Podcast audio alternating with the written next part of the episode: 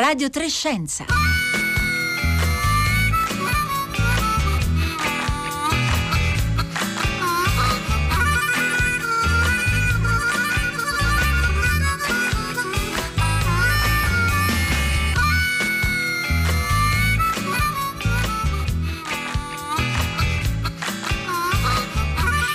e 11.30 1 e 30 secondi in questo istante. Un buongiorno a tutti da Elisabetta Tola, ben ritrovate Radio Trescenza.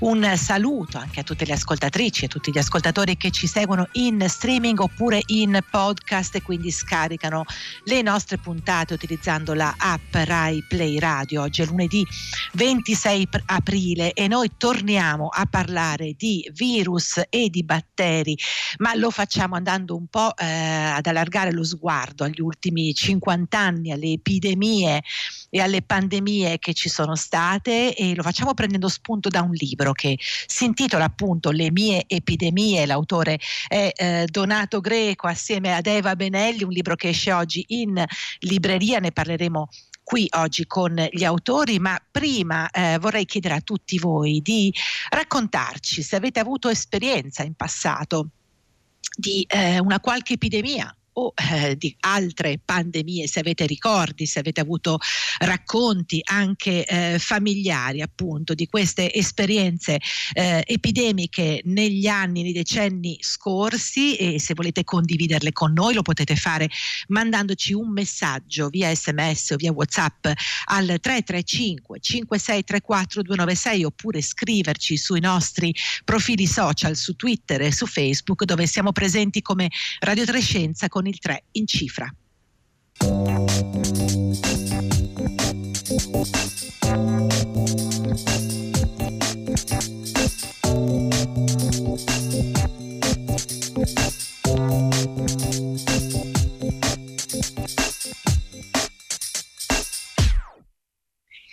E allora buongiorno a Donato Greco, epidemiologo e eh, esperto di lunga data di eh, epidemiologia e biostatistica, autore di Le mie epidemie, dal colera Ebola al Covid-19, mezzo secolo, secolo di emergenze sanitarie in Italia e nel mondo, esce oggi per Scienza Express. Buongiorno Donato Greco.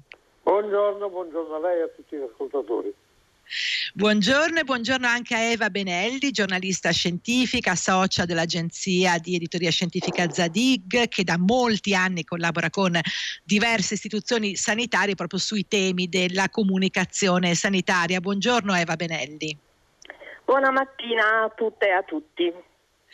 Allora, intanto grazie a entrambi gli autori per essere qui eh, con noi oggi, per aiutarci a fare appunto questo salto anche un po' nel, nel tempo e eh, ci sembra particolarmente interessante ripercorrere alcune delle esperienze raccontate in una chiave anche molto personale dagli autori perché appunto eh, li ha visti protagonisti proprio anche in prima persona. Donato Greco molte di queste epidemie raccontate le ha eh, vissute, le ha eh, potute eh, come dire, documentare in prima persona e credo, lo dico già e lo anticipo, eh, che ci possano raccontare molto tutte queste esperienze e dare delle lezioni, degli elementi anche di interpretazione dell'esperienza che stiamo vivendo eh, in questo periodo di eh, pandemia di SARS-CoV-2.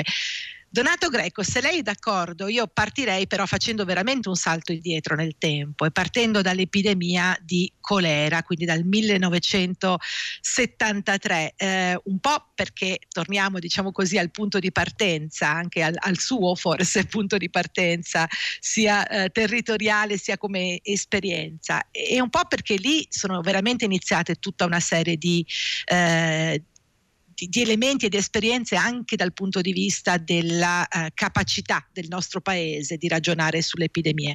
Allora, Torniamo a Napoli nel 1973. Intanto le chiedo di raccontarci così brevemente eh, come è iniziata quell'epidemia e come lei ci è, ci è finito in mezzo. Ma insomma, nel 73 eh, avevo 26 anni, ero assistente dell'ospedale di malattie infettive del Cotugno ma eh, era un'epoca in cui si pensava che le malattie infettive fossero roba del passato. Oramai erano arrivati gli antibiotici, c'erano i vaccini, c'era un livello sociale enormemente migliorato rispetto al dopoguerra le malattie infettive erano marginali, assolutamente improvvise. L'epidemia di colera fu uno scossone nazionale ed europeo fondamentale perché tutto ci si poteva immaginare tranne che una delle malattie più legate all'antica povertà, alla miseria, a, alle situazioni più degradate della nostra storia, della storia dell'umanità, potesse arrivare addirittura a Napoli e anche a Cagliari, poi dopo a Bari, potesse invadere il, il nostro paese. Quindi veramente non solo, ma anche lo stupore davanti a una malattia sostanzialmente ignota anche a noi già specialisti malattie infettive. Quindi proprio una situazione eh, assolutamente eh, di panico, nessuno era preparato ad un discorso di comunicazione del rischio, eh, tantomeno di comunicazione del rischio epidemico e nemmeno eh, noi medici sapevamo come trattare adeguatamente il colera, tant'è che purtroppo nei primi tempi si ebbe una letalità di questa malattia superiore a quella che allora eh, si viaggiava in India, che era la mamma eh, di, questa, di, questa, patologia. Quindi diciamo, io mi trovai Lei... giovane assistente eh, in ospedale, eh, di, di, fatto ero militare, quindi tornai apposta dal carro militare per infilarmi nel mio reparto di cui ero orgoglioso, eh, dal mio primario che amavo molto e, e rimasi poi intrappolato per quasi per più di due mesi dentro l'ospedale in quarantena. Ecco, nel libro lei eh, cita proprio questo, subito il cordone sanitario, eh, l'arrivo anche continuo di, di, pazienti in ospedale, quindi immediatamente anche la crisi diciamo, della capacità ricettiva delle strutture sanitarie, tutte cose che forse in questi, in questi mesi eh, passati abbiamo tutti imparato a conoscere direttamente, Donato Greco. Però c'è un punto eh, su cui appunto vorrei chiederle di, di raccontarci in particolare, il punto in cui dice iniziamo a ragionare anche su sulla proprio raccolta dati e analisi di quello che succedeva, l'analisi sul territorio, quello che oggi in certo senso chiamiamo il, il tracciamento, il cosiddetto contact tracing. Quello è stato proprio forse una delle epidemie in cui si è avviata questa pratica anche nel nostro paese, o sbaglio? Assolutamente sì, non, non, non soltanto il contact tracing, ma proprio l'indagine epidemiologica di campo. Immaginatevi nel 73 i media si scatenarono in modo eh, straordinario, quindi fu, ci furono anche grandissimi danni. Il mercato del pesce, ma il mercato della frutta furono totalmente bloccati. Si arrivò a quarantenare intere situazioni, con tutte cose che oggi sappiamo scientificamente inutili per controllare il colera, che è una malattia a trasmissione orofecale che ha altri sistemi di controllo. Però diciamo, fu l'occasione, e devo dire per partire con le indagini epidemiologiche di campo, un'occasione nemmeno tanto originale mia, ma indotta da colleghi dell'epidemiologo del service americano che vennero a darci una mano perché eh, vicino a Napoli a Pozzuoli c'era una grandissima base militare, c'è ancora una base eh, militare della Nato dove è anche ospitata una delle eh, unità eh, sanitarie del Center for Disease Control eh, di Atalanta USA che è specializzata in questo tipo di attività. Quindi cominciò questa indagine di campo andando ad intervistare i pazienti e i loro controlli o in ospedale o addirittura a casa loro nelle campagne eh, del Vesuviano, ma fino a Sorrento, eh, diciamo, un'indagine certosina per capire effettivamente qual, stata, qual era stato il modo di trasmissione di questa malattia. Quindi e quindi diciamo, ne uscì fuori un'epidemiologia analitica eh, molto minuziosa che fu pubblicata sull'Ancet, che è una rivista importante di medicina, e che ci dette prova che i frutti di mare crudi consumati crudi erano stati eh, il veicolo di questa infezione. L'origine, certo, il veicolo importante. Eh, Eva Benelli, proprio in occasione della, eh, dell'epidemia di colera del 73, raccontata in questo libro, diciamo, si ebbe anche quella che oggi chiamiamo un'infodemia, e cioè eh, comunque una gestione dell'informazione probabilmente molto emotiva, forse anche per tutto questo stupore che Donato Greco ci, eh, ci, raccontava molto bene, cioè il fatto che non ci si aspettava un'epidemia di questo tipo. Però ecco, e, emerge subito il bisogno di ragionare anche sulla comunicazione eh, del rischio e poi della gestione di un'epidemia mentre l'epidemia è in corso, due, due elementi molto complessi. Eh, mi verrebbe da dire che appunto poi eh, magari ci, ci torniamo, eh, forse non abbiamo ancora del tutto imparato a farlo, però già lì diciamo emerge emerge questa esigenza? Sì, assolutamente sì, infatti come già accennato anche Donato, no, i media si impadroniscono immediatamente di questo eh, no, fenomeno così drammatico, ma anche basti pensare al fatto che c'erano centinaia di persone chiuse dentro l'ospedale, anche chi, anche questo si racconta nel libro, magari era arrivato lì perché aveva un mal di pancia, viene acchiappato certo. e chiuso dentro, quindi ci possiamo immaginare no, quanto questa narrazione potesse eh, coinvolgere, potesse appunto eh, portare no, i media a seguire in maniera sistematica. Devo dire, ehm, a me ogni volta che, che penso appunto al racconto dell'epidemia di colera a Napoli, penso alla celeberrima immagine dell'allora Presidente della Repubblica Giovanni Leone che fa una visita in ospedale e fa le corna dietro la schiena, cioè una foto che, una fotografia. è una fotografia che ha girato il mondo e che insomma appunto al di là così, de, de, delle considerazioni di ruolo eh, ci fa appunto anche toccare con mano comunque quanto l'informazione, nello specifico l'informazione su colera, che appunto è una malattia che ha un preciso meccanismo di trasmissione, quindi visitare l'ospedale di per sé non era un problema, però invece eh, eh, evidentemente questa informazione non era patrimonio comune neanche del Presidente della Repubblica. Ecco, però già in quel momento appunto, eh, diciamo, eh, rivedendoli adesso appunto, a volte questi, questi, elementi fanno anche sorridere, eppure in un certo senso ci dicono anche che eh, ci ricordano alcune delle cose che abbiamo visto nei mesi scorsi, Eva Benelli. Abbiamo, abbiamo ogni tanto la sensazione che forse tuttora attorno appunto alla gestione anche emotiva eh, di, di, una epidemia in quel caso e pandemia in questo eh, entrino in gioco molti elementi irrazionali che invece diciamo forse potrebbero essere appunto eh, messi in fila in modo diverso. Certamente sì, infatti un'altra delle cose che così verificavo intanto scrivevo il libro insieme a Donato e intanto quante cose sono assolutamente simili, cioè analoghe, ovviamente declinate in maniera diversa perché i tempi sono cambiati e le situazioni sono cambiate. Però appunto purtroppo bisogna riconoscere che c'è ancora davvero tanta strada da fare per arrivare a eh, gestire, immaginare, realizzare una comunicazione fondamentale della gestione di qualsiasi crisi, a maggior ragione di una crisi eh, che riguarda la salute mondiale come in questo caso, allora eh, invece della regione Campania, ecco quanto eh, ancora sia eh, lontano dalla, eh, abitu- da, dalla, dal pensare immediatamente e sapere immediatamente come eh, muoversi nell'ambito della comunicazione.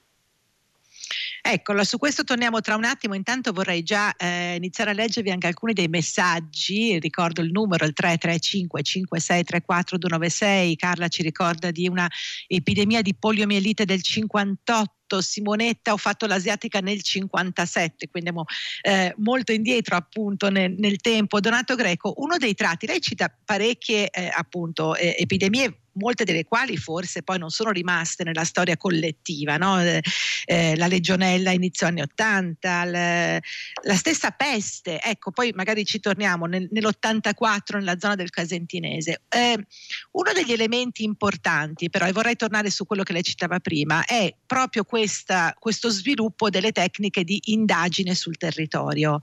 Eh, abbiamo imparato a farle, continuiamo a farle, Cos- cosa, quanto siamo diventati bravi ad applicarle regolarmente, perché ci chiediamo, l'abbiamo raccontato spesso da questi microfoni nei, nei, mesi passati, quanto l'indagine sul territorio sia stata applicata nel corso della pandemia di SARS-CoV-2.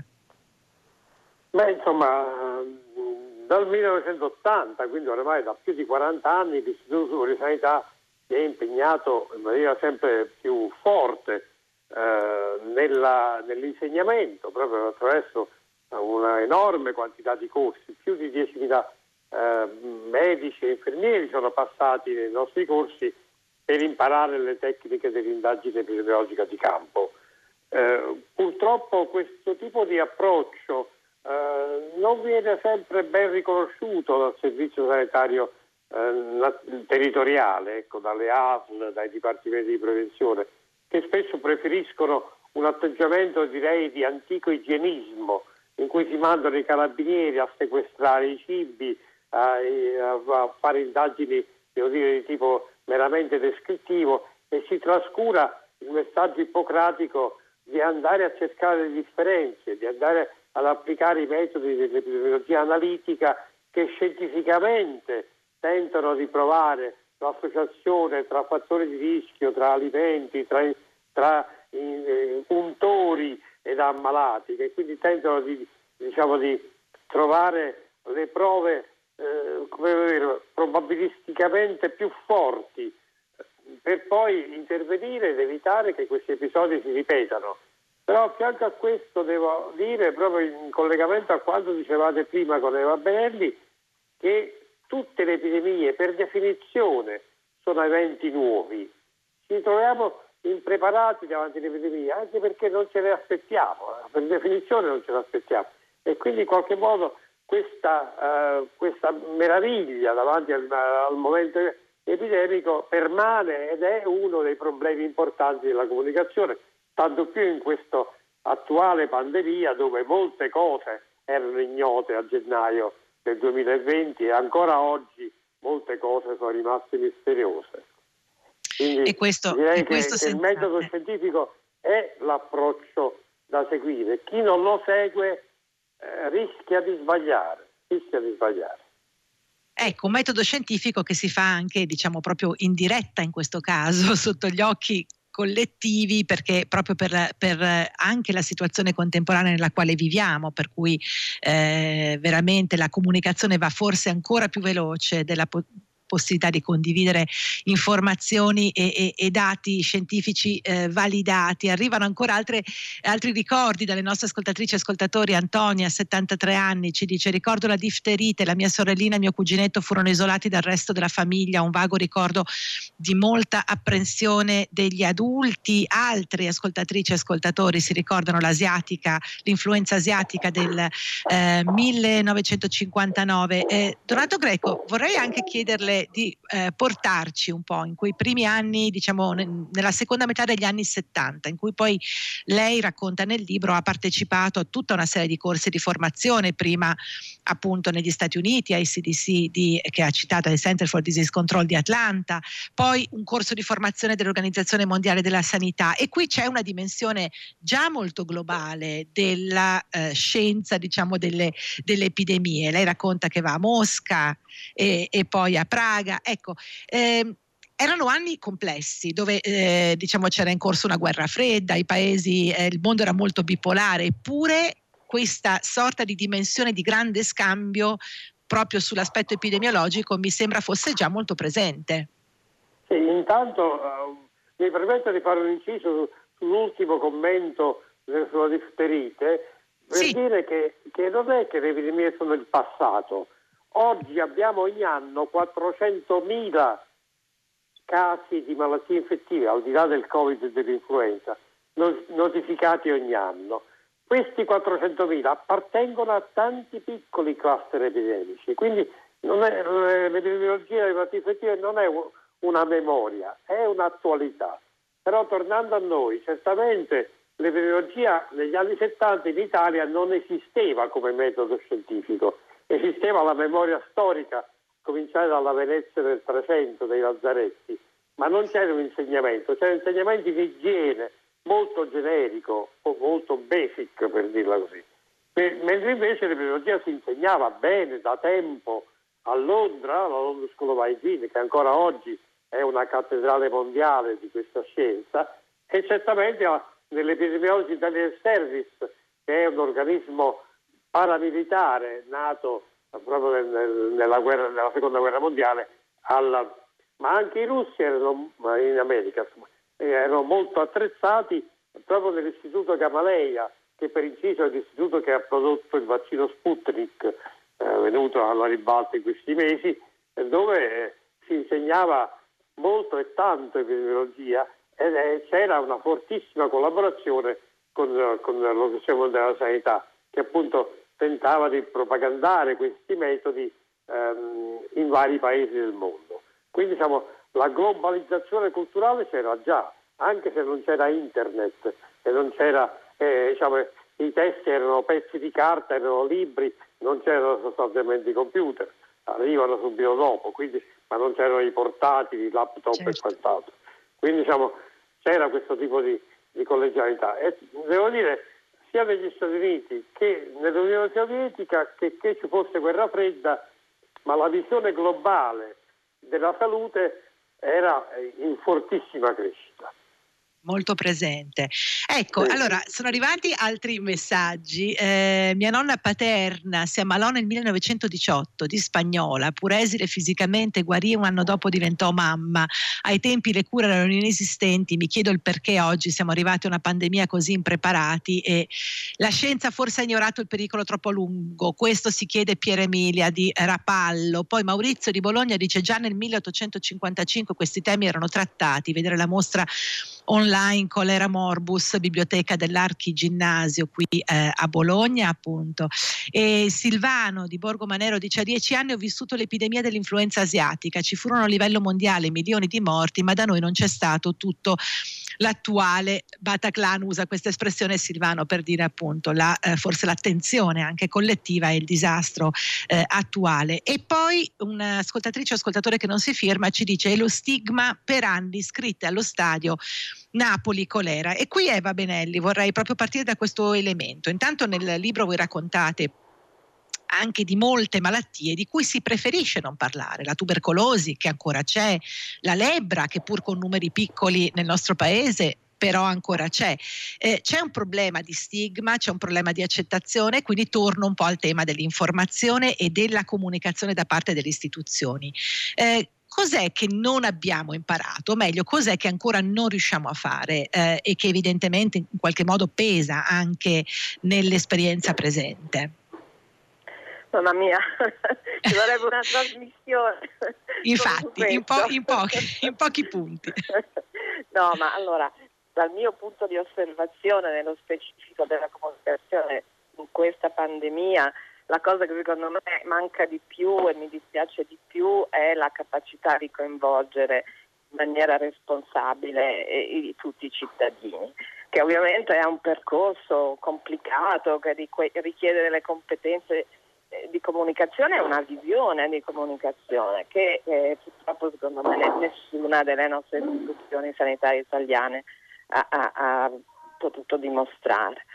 Eh, ci sono adesso delle attenzioni, tu parlavi dello stigma che eh, effettivamente accompagna sempre, no? pensiamo all'AIDS, per certo. citare una malattia di cui invece non si parla nel libro, ma, ma appunto tant'è che la, per esempio l'OMS da tempo eh, raccomanda nel dare il nome alle epidemie di non usare più termini che purtroppo sono ancora in circolazione, come per esempio la suina, c'è la, la pandemia di, di, influenza H1N1 del 2009, ancora adesso viene chiamata così, certo. e, e, non è un caso che eh, è stato fatto questo sforzo per dare il nome appunto tanto al virus SARS-CoV-2 che è difficile da ricordarsi eh, e comunque alla, alla malattia eh, Covid-19.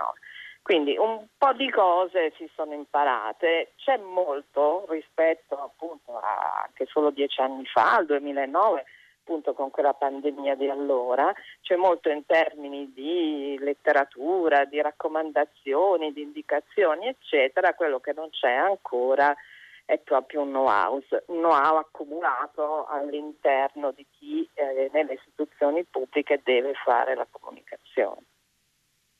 che poi si traduce, mi permetto di dire, forse anche nel fatto che poi vengono amplificati messaggi molto confusi poi a livello mediatico. Cioè un pochino proprio la, la, la, la filiera comunicazione istituzionale e media che rischia di complicare no? il, il, messaggio e, e di non lavorare sulla consapevolezza o sulla condivisione.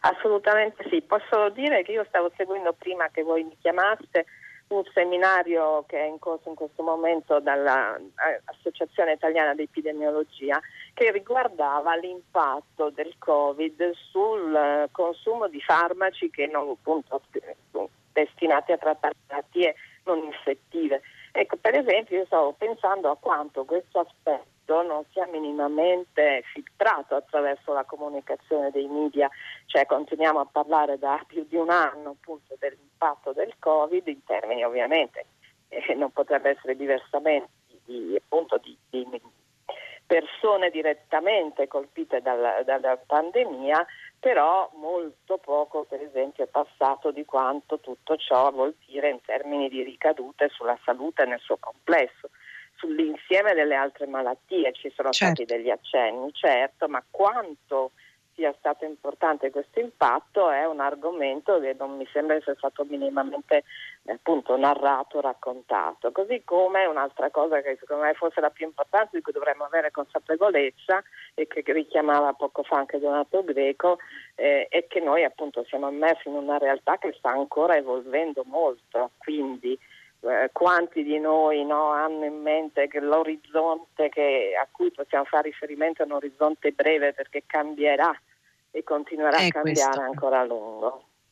Eh, questo è un elemento importante. Donato Greco, abbiamo ancora uh, un minuto. Il libro si chiude guardando proprio al Covid e al Covid domani. Ci vuole condividere almeno un elemento, una riflessione eh, di queste? Beh, tre parole. La prima è convivenza, dobbiamo convivere con questa malattia, mitigazione, con la vaccinazione e le misure di contenimento riusciamo a convivere così come facciamo con i virus influenzali da, da millenni ed infine responsabilità, cioè, dire, non, eh, la natura cammina, avremo nuove epidemie, avremo strumenti sempre migliori per identificarle e combatterle, ma dobbiamo mettere nel nostro bagaglio culturale, nel nostro, nella nostra educazione, proprio come elemento di base, il, il fatto che non siamo noi i dominatori della natura, la natura ci guida, ci sconfigge, ci perseguita, ci aiuta, ma dobbiamo conoscere di più, investire nella conoscenza e questa è la testimonianza di questo libro, un libro che propone attività scientifica di conoscenza delle epidemie per non trovarci di nuovo stupiti, Donato Greco, proprio in una, in una parola. Beh, io direi che, che, lo stupore, lo diceva bene il Papa Paolo VI nella sua pace Minteris, lo stupore è un dono, è un dono, speriamo di continuare a stupirci.